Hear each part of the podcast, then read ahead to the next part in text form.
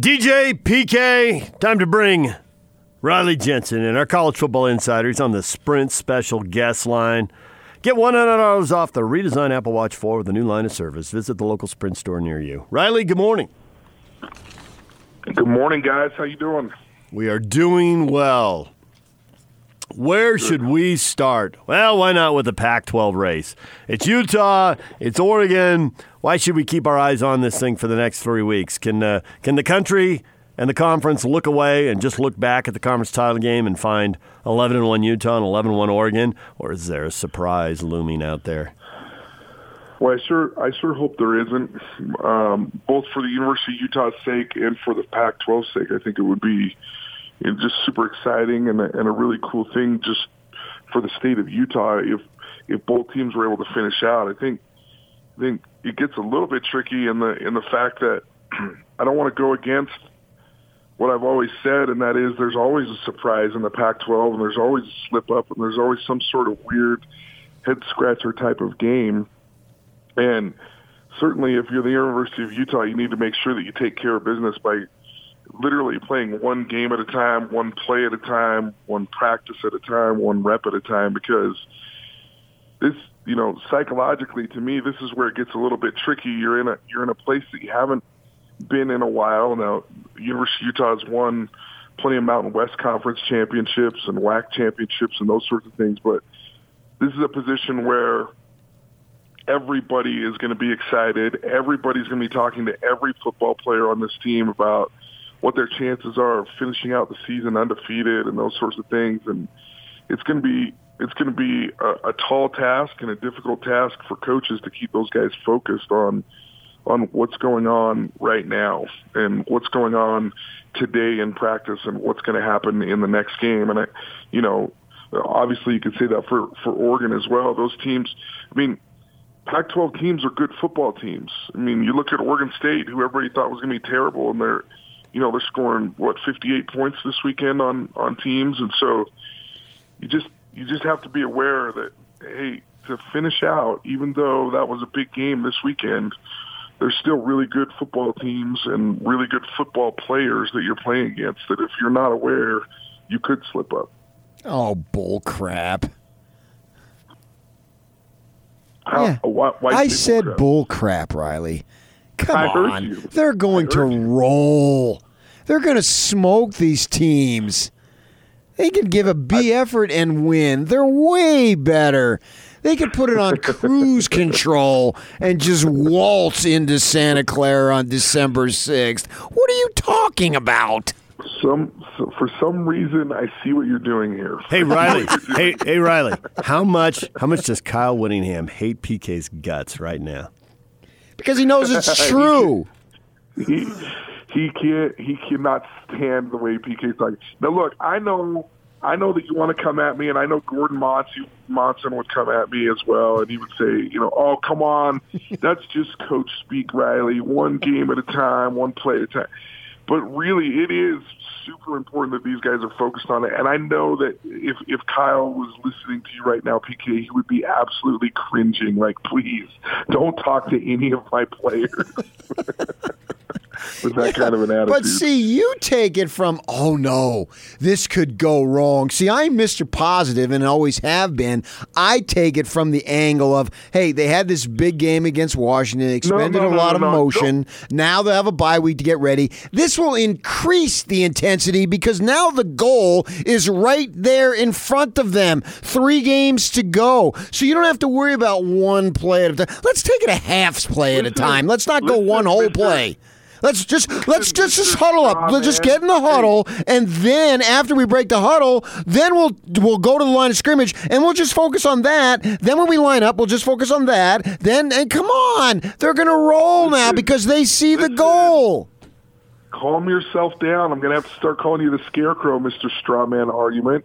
this is what I'm trying to tell you. When you take care of the next rep, when you take care of the next practice, when you take care of the next game, or when you take care of the next play, that does take care of the next game. That is positivity. That is having a plan.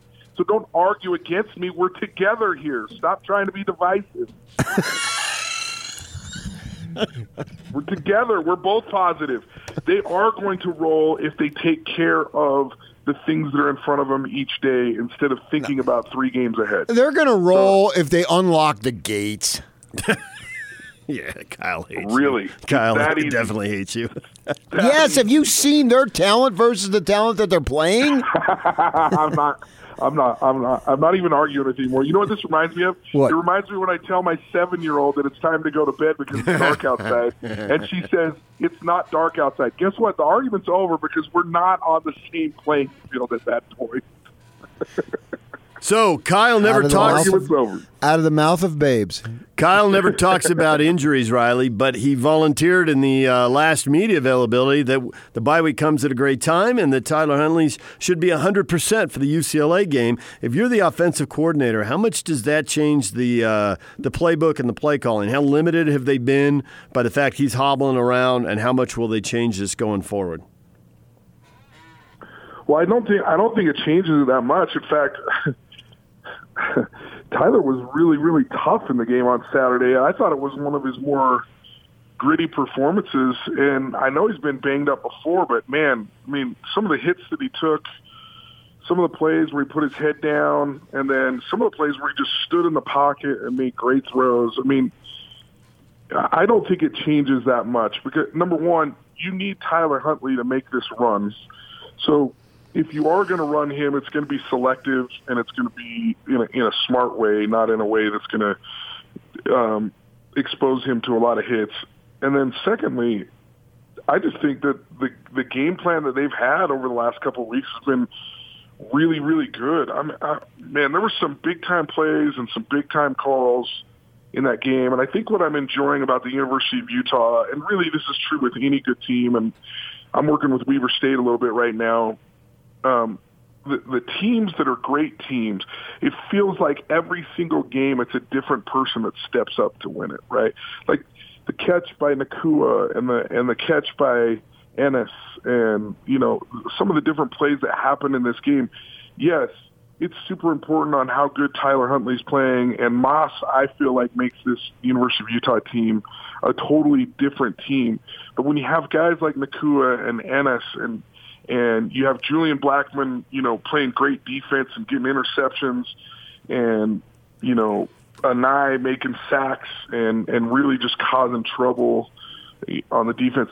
It's it's fun to watch this University of Utah team because there are so many different players in different games that make different plays that are huge, and I think that's the formula for winning. These guys, these guys are really good, like you were saying, PK, and they are very talented. But I think the cool thing about it is, is nobody really cares about who gets the credit right now. It's just like, okay, who's going to score here? Who's going to make a big play here? And that's that. It's just really fun to watch right now. It does feel like a special type of team is brewing right now for the University of Utah. Ah, see, so you admit it. So it's special type team. That's not just focusing on the Bruins. You're talking about a team the whole season long and going forward. Special teams deal with the next thing that's in front of them. That's what special teams do. I like how he digs in. DJ, man, I'm feeling your pain this morning, man. This is just this is hard work. This is a hard work. Come on, you can do it. You're a first team all whacker. I have been for years. Uh, what do you think of the difference is in BYU's offense the last couple of weeks? Because obviously it's been way better. Well, one, they played against a terrible defense on Saturday, uh, a lifeless defense, defense that looked disoriented. I, man, I, I, I was really frustrated. Obviously, there's emotions tied to Utah State. I felt like there were certain moments in the game where there just wasn't a high level of effort um, from Utah State. But I will say this: coming out of a bye week, playing against a rival team it was nice to see BYU with some nice wrinkles in their offense, with some nice play calls, with some different things that were going on um, to take advantage of this Utah State defense that really for the last two weeks uh, has just been uh, just terrible at tackling. I, I don't know what happened to Utah State. I don't know if there's infighting going on up there. I have no idea. But there was just some things there that were just really frustrating if you're a Utah State fan. And I think there's some things there that you got to be really excited about. Um, number one, I think this Romney kid has ice in his veins. I mean, for for a young quarterback that's a walk on, that's playing major Division One football, it feels like he hardly has any emotion. He's kind of got and, and look, I know before everyone like like drives their car off the road with this comparison, I'm I'm talking about a poor man's Joe Montana as far as like his his mentality and the way he reacts to things and the way he just kind of throws the ball. He's this little skinny kid just throwing the ball around and and there's there's a flash of Joe Montana to me. And I know BYU fans don't like Joe Montana because of the Steve Young thing, but there's a there's just a feel there that, that I really like his mindset and the way that he plays football. Obviously, we're we're hoping for the best from Jaren Hall. I thought he played a fantastic game in the first half. I thought he was running the ball, and I thought he was throwing the ball well, and he was taking what the defense was giving him. But man, there's a there's a lot of good things going on for BYU, and I, I just you know, they, they've been so up and down. It's been hard for me to understand what's going on with this team. I mean, the win over USC, and then you lose to Toledo, and you lose to South Florida, and then you turn around and beat Boise State and Utah State. I don't, I don't even know. It's like it's like I'm in Forrest Gump or something. This is a, a box of chocolates. I never know what I'm going to get. Right? Yeah. So I don't know if you can answer this. I certainly don't know how this works, but I suspect it works somehow. And you're in the recruiting thing, so maybe you know about the transferring thing too. But there aren't many schools that have three quarterbacks that look this good. Uh, USC would be the other school in the West that pops to mind. And we know all about the transfer portal, and we know some people recruiting cheat and, for lack of a better word, tampering, which is more of a pro NBA thing. But how much your school is going to come after a school that's got three quarterbacks that play well? Well, the film that all these guys have right now, I mean, they'd be attractive to whoever. I, I think for the most part, most teams are fairly respectful of of not tampering. But if you open up that door at all, if if whispers get out from a high school coach like, hey, you know, Romney would be open to playing at Arizona State, or you know, he'd be open to playing at Arizona then then I think it, it opens up Pandora's box. But I don't I don't think most of them are actively seeking it. Uh, the question is is you know how how loyal are these guys to the program? How willing are they to wait their turn, depending on what happens with Zach Wilson when he comes back, and how long he ends up playing for BYU. So that there's a lot of factors that go into this. But I think if any of those quarterbacks were to open the door right now with Jaren Hall, or Romney, I think I think there'd be definitely people that were interested in that. And and the portal has really changed a lot of things. And and I think people are trying to fill out the portal right now too because there's a lot of coaches that like once you put your name in the portal, you're pretty much not on the team anymore to them. And so once you make that decision to go in the portal, you you better make sure that you have something sort of lined up or that you're pretty sure that you're going to get lined up somewhere because man, you don't want to put your name on that thing because that's going to cause problems for you on the current team that you're on. You, in other words, you can't put your name in the portal and then come back and say, "God, I really made a mistake, coach. I'm really sorry." That's not. That's that's probably not going to go very well for you. So Gary Anderson is sensitive to this, but I think it's clear, at least from the eye test, from my point of view, Jordan Love isn't playing as well as he did last year. What's going on? Dude, it's it's it's been really frustrating for me to watch. Um, uh, and you know, if BYU had had had gone with like a, a three man front and dropped five under and three deep, and that was the first time they'd done it, they hadn't seen it on film. You know, but but they did that to the USC quarterback. They've done that. They did that to Boise, and I just don't understand why there wasn't number one a little bit better of a game plan. Number two, I don't know what's going on with Jordan Love, other than that I can tell you this: I, I I've watched Utah State very closely for the last three games.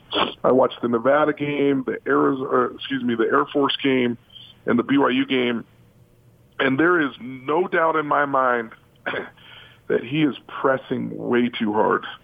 And I almost feel like, and and and this this might sound weird. I don't, and I and I know some coaches that have done this in the past.